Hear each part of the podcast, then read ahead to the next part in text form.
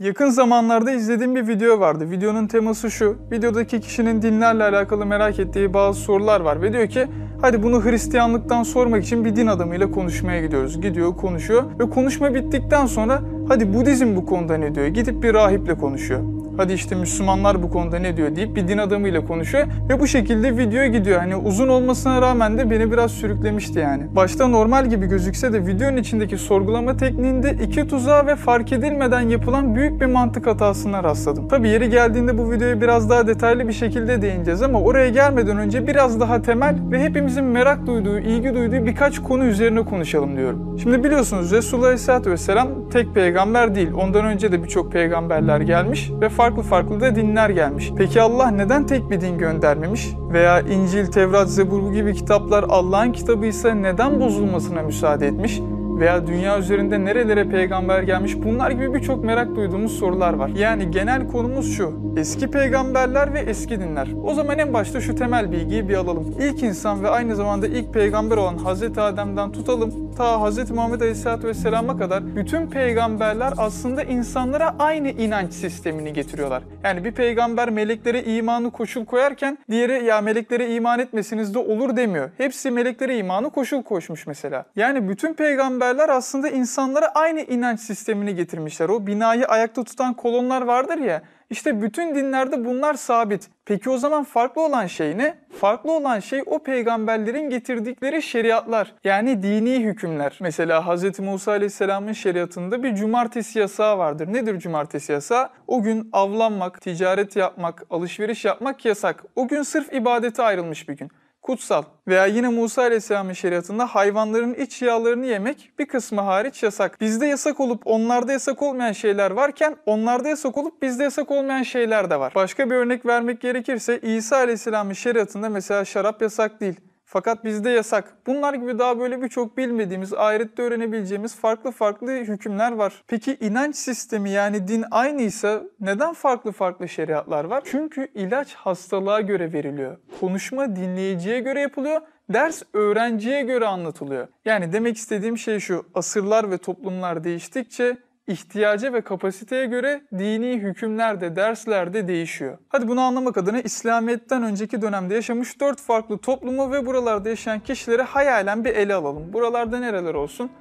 Mesela birisi Amerika civarında olsun, birisi Çin'de olsun, birisi Rusya'da, biri de Arabistan'da olsun. Tarihlerde milattan önce 3000'i göstersin birbirlerinden tamamen farklı dört toplum. Peki farklı derken neyi kastediyoruz? Mesela temelde birbirlerinden haberdar değiller veya teknoloji ve teknik konuda biri diğerinden 2-0 ilerideyken başkası da bir diğerinden 5-0 ileride. Medeniyetleri farklı, yaşam koşulları farklı, meziyetleri farklı, meşgul oldukları şeyler farklı, akıl ve eğitim konusunda yine birbirlerinden farklı seviyedeler. Yani tabiri caizse ayrı dünyalarda yaşıyorlar. İşte aralarındaki bu kadar farklardan dolayı Cenab-ı Hak onların akıl seviyelerine, kapasitelerine, eğitimlerine ve farklı farklı maddi manevi ihtiyaçlarına göre merhametinden farklı şeriatlar göndermiş. Hatta aynı kıtada aynı zamanda farklı peygamberlerin ve farklı şeriatların olduğu zamanlar bile yaşanmış. Yani aslında bunu şöyle düşünebiliriz. Mesela Çin'deki kavimde bir günah revaçta, Rusya'daki kavimde başka bir günah revaçta. Gelen her peygamber temeldeki o iman vazifesi dışında o günahla mücadele ediyor. Veya Arabistan'a gelen peygamber de işte düzeltmesi gereken farklı bir problem var. O peygamber onu düzeltmek için uğraşıyor. Yani farklı farklı toplumlarda farklı farklı şeriatlar olmuş. Düşünsenize bir kavme gelen peygamber faizi yasaklıyor.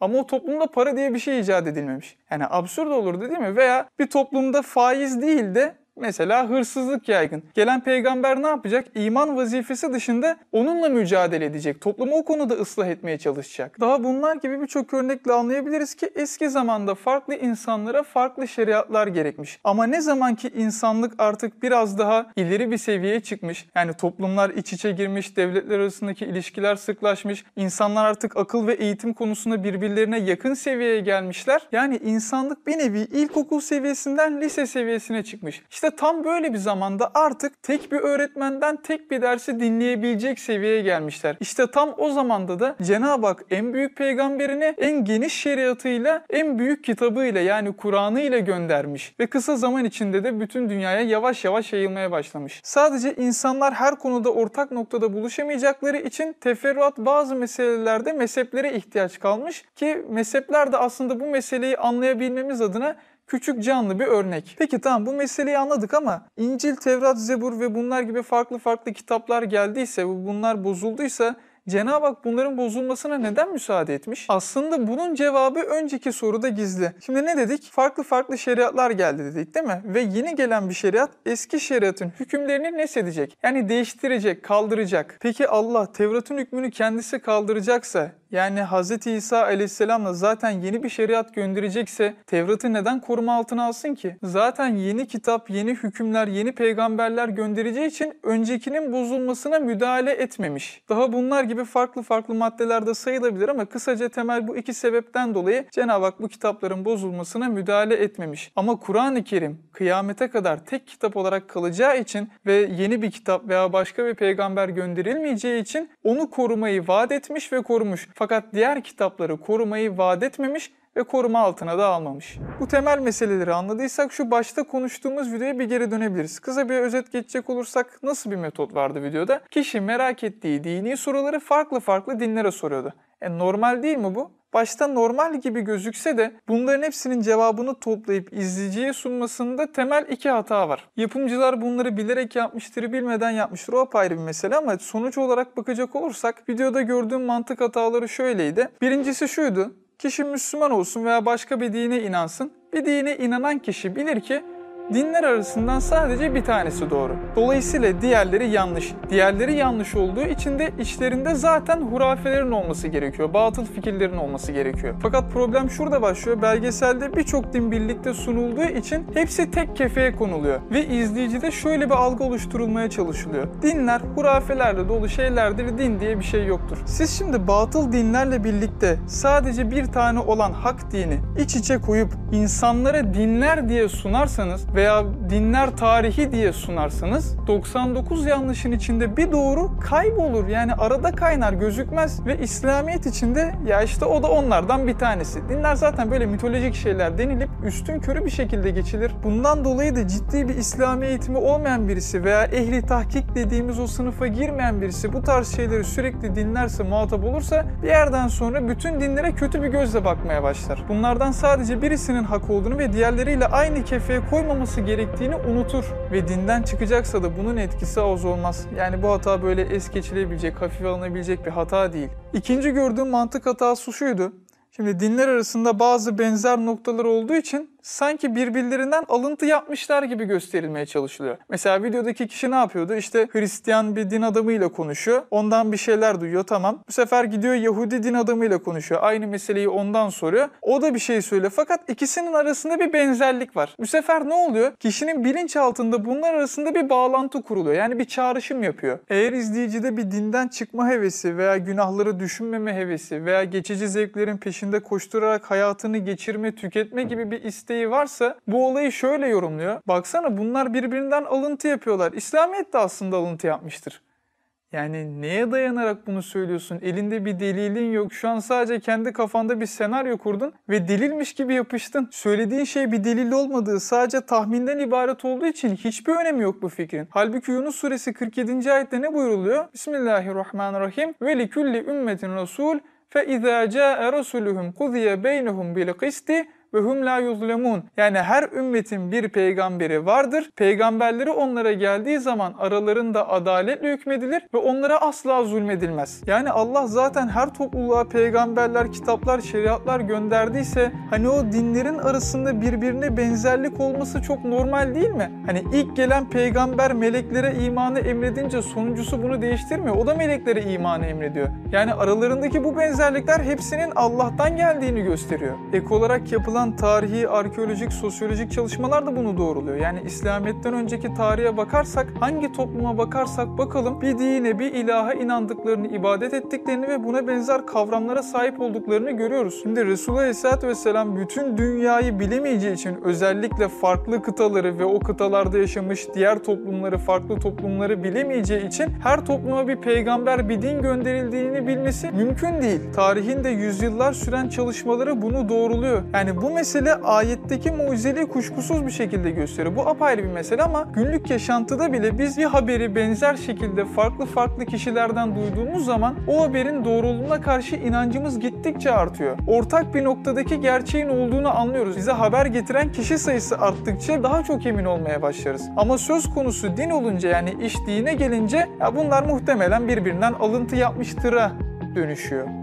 E bu da samimiyetsizliğin başka bir örneği oluyor. Yani eski dinler her ne kadar tahrif edilmiş de olsa, bozulmuş da olsa, içine hurafeler katılmış da olsa aradaki bazı kalan ortak benzerlikler her topluma peygamberler gönderildiğini gösteriyor. Ha bu arada benzerlik derken de öyle tamamen bir benzerlikmiş gibi algılamayın. Yani İslamiyetle bazı ortak noktalarda benzerlik olunca bazı böyle abartmayı seven arkadaşlar ya işte hepsi aynı deyip geçiştirmeye çalışıyorlar ama İslamiyetle diğer dinleri kıyaslarsak arada dağlar kadar fark var. Diğer dinlere nazaran Kur'an'ın üzerine, İslamiyet'in üzerine binlerce kitap yazılması zaten bunun en büyük göstergesi. Diğer dinlerde, diğer kitaplarda siz bunu göremiyorsunuz. Bu benzerlikler tıpkı bir mühür gibi, bir imza gibi yani birçoğunun vahiyden kaynaklandığını gösteriyor. Eğer hiçbir benzerlik noktası olmasaydı bu sefer şöyle bir itiraz gelecekti.